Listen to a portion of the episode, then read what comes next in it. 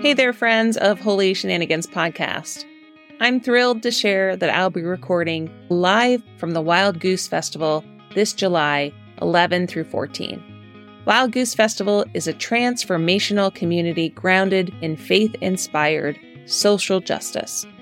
It's a one of a kind gathering that brings together activists, artists, and seekers from all walks of life to explore justice and art, spirituality, and community.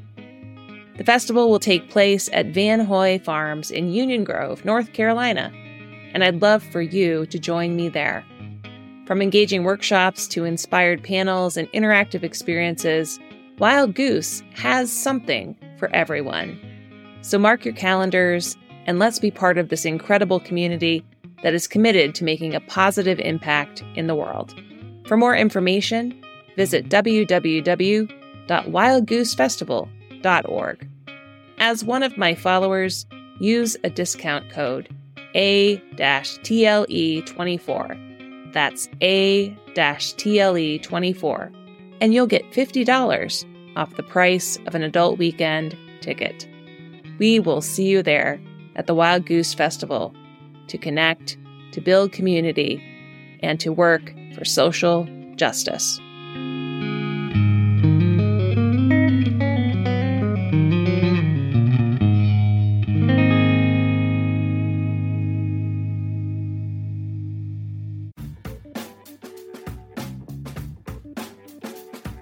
Welcome to Holy Shenanigans. I'm your muse, Tara Lamont Eastman, a poet, a pastor, and podcaster. This week's podcast is part three of a series titled Come to the Water. And this week, I will finally share the whole song that inspired this and this on the road journey with you. This week, I remember the encouragement of theologian, friend, and mentor Phyllis Tickle and how she offered me a space of oasis and encouragement that helped me to keep keeping on in my own spiritual journey, no matter what the naysayers said. This week's gospel is about Jesus teaching the disciples how to pray what we know as the Lord's Prayer, as well as a parable that teaches about the Creator's desire to give good gifts to creation. If you want to know all the details about this text, go to Luke 11, verses 1 through 13, and give it a read. This section of Scripture teaches the disciples and us to pray with boldness and to ask for what we need. This text has also been misinterpreted to mean ask God for whatever you want a Cadillac, a million dollars. Ask and you will receive. However, this interpretation forgets an important context. Jesus tells the disciples to ask for anything of the Creator God, but to ask it in Jesus the Christ, the Word that was with God in the beginning's name. This ask is not a willy nilly wish list. The ask and prayer that Jesus is teaching is one that is centered on the communal nature of the Trinity. And so our prayers, our asks, are to be bold, yes, and they are to be asks that are centered into the needs of that community, the needs of the whole. This changes the perspective on prayer, doesn't it? It's not just an ask for what I want or what is best for only me, but what is best for God's community, for the whole community. A community not based on hierarchy or independence, but one of interdependence and dancing together. All of which brings me to a holy shenanigans story about Phyllis T. Because this is where she came into my life. It was around 2006, as she had just finished up work on her new book, The Great Emergence. Through some crazy circumstances of holy shenanigans and networking through the networks of forward thinking church leaders and the emerging church movement, I got connected with Phyllis. And I asked her if she'd be willing to come to my little church and community to teach from her new book that was about to be released.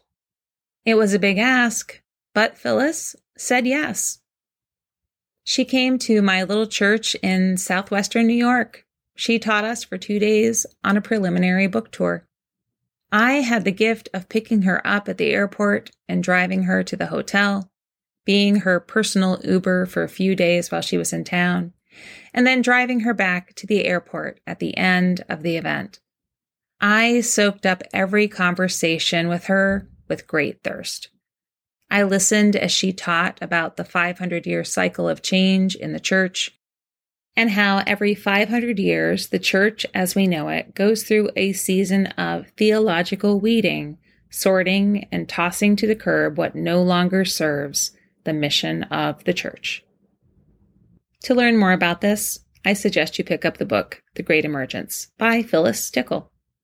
In that theological whirlwind of those few days with Phyllis, I was inspired by her to become more tenacious in developing my own spiritual and theological voice. In the years that followed, Phyllis stayed in contact with me and encouraged me to go to seminary and keep going, even when facing many roadblocks. Just as Jesus taught the disciples to pray with boldness through the lens that God is community and that we are community, Phyllis taught me to be bold in my prayers, in my theological ideas, and journey to become an ordained pastor. This journey and this process are based on the same concept that God is community, and I am part of God's community, that I'm called to care for, to nurture, and boldly call God's community into a ministry of mercy, grace, and love for all people. Without Phyllis T., I don't think that you would be hearing this podcast today. Without her call to me to keep going even when facing rejection and criticism, I think my theological voice never would have even started or would have been silenced. Thankfully, because of Phyllis, my voice is here. It's here to call for change in the church, to live out the prayer that Jesus taught us, to be and to keep being community of mercy, grace, and love for all people. Because God, God is community. In Phyllis's last book, Hungry Spring, and Ordinary Song, is the poem Wisdom. Wisdom. Everyone assumes that the work of August are the work of springtime's buds, aging into blooms. But the fading rose in her dying knows it is the joy of ceasing that distills perfume. And so, with the wisdom of Phyllis's words and her tenacious encouragement, is my song, Come to the Water. Over the past few weeks, I've shared portions of its lyrics and music in this On the Road segment of Holy Shenanigans podcast. This song was written somewhere in that season where Phyllis took me under her wing and called me to boldly use my voice even when, and especially when, some people wanted me to be silent. My voice is not Phyllis's. Her prophetic ministry is one that I miss greatly. She lived from 1934 to 2015. She is the author of nearly 40 books. And so this song is for Phyllis T.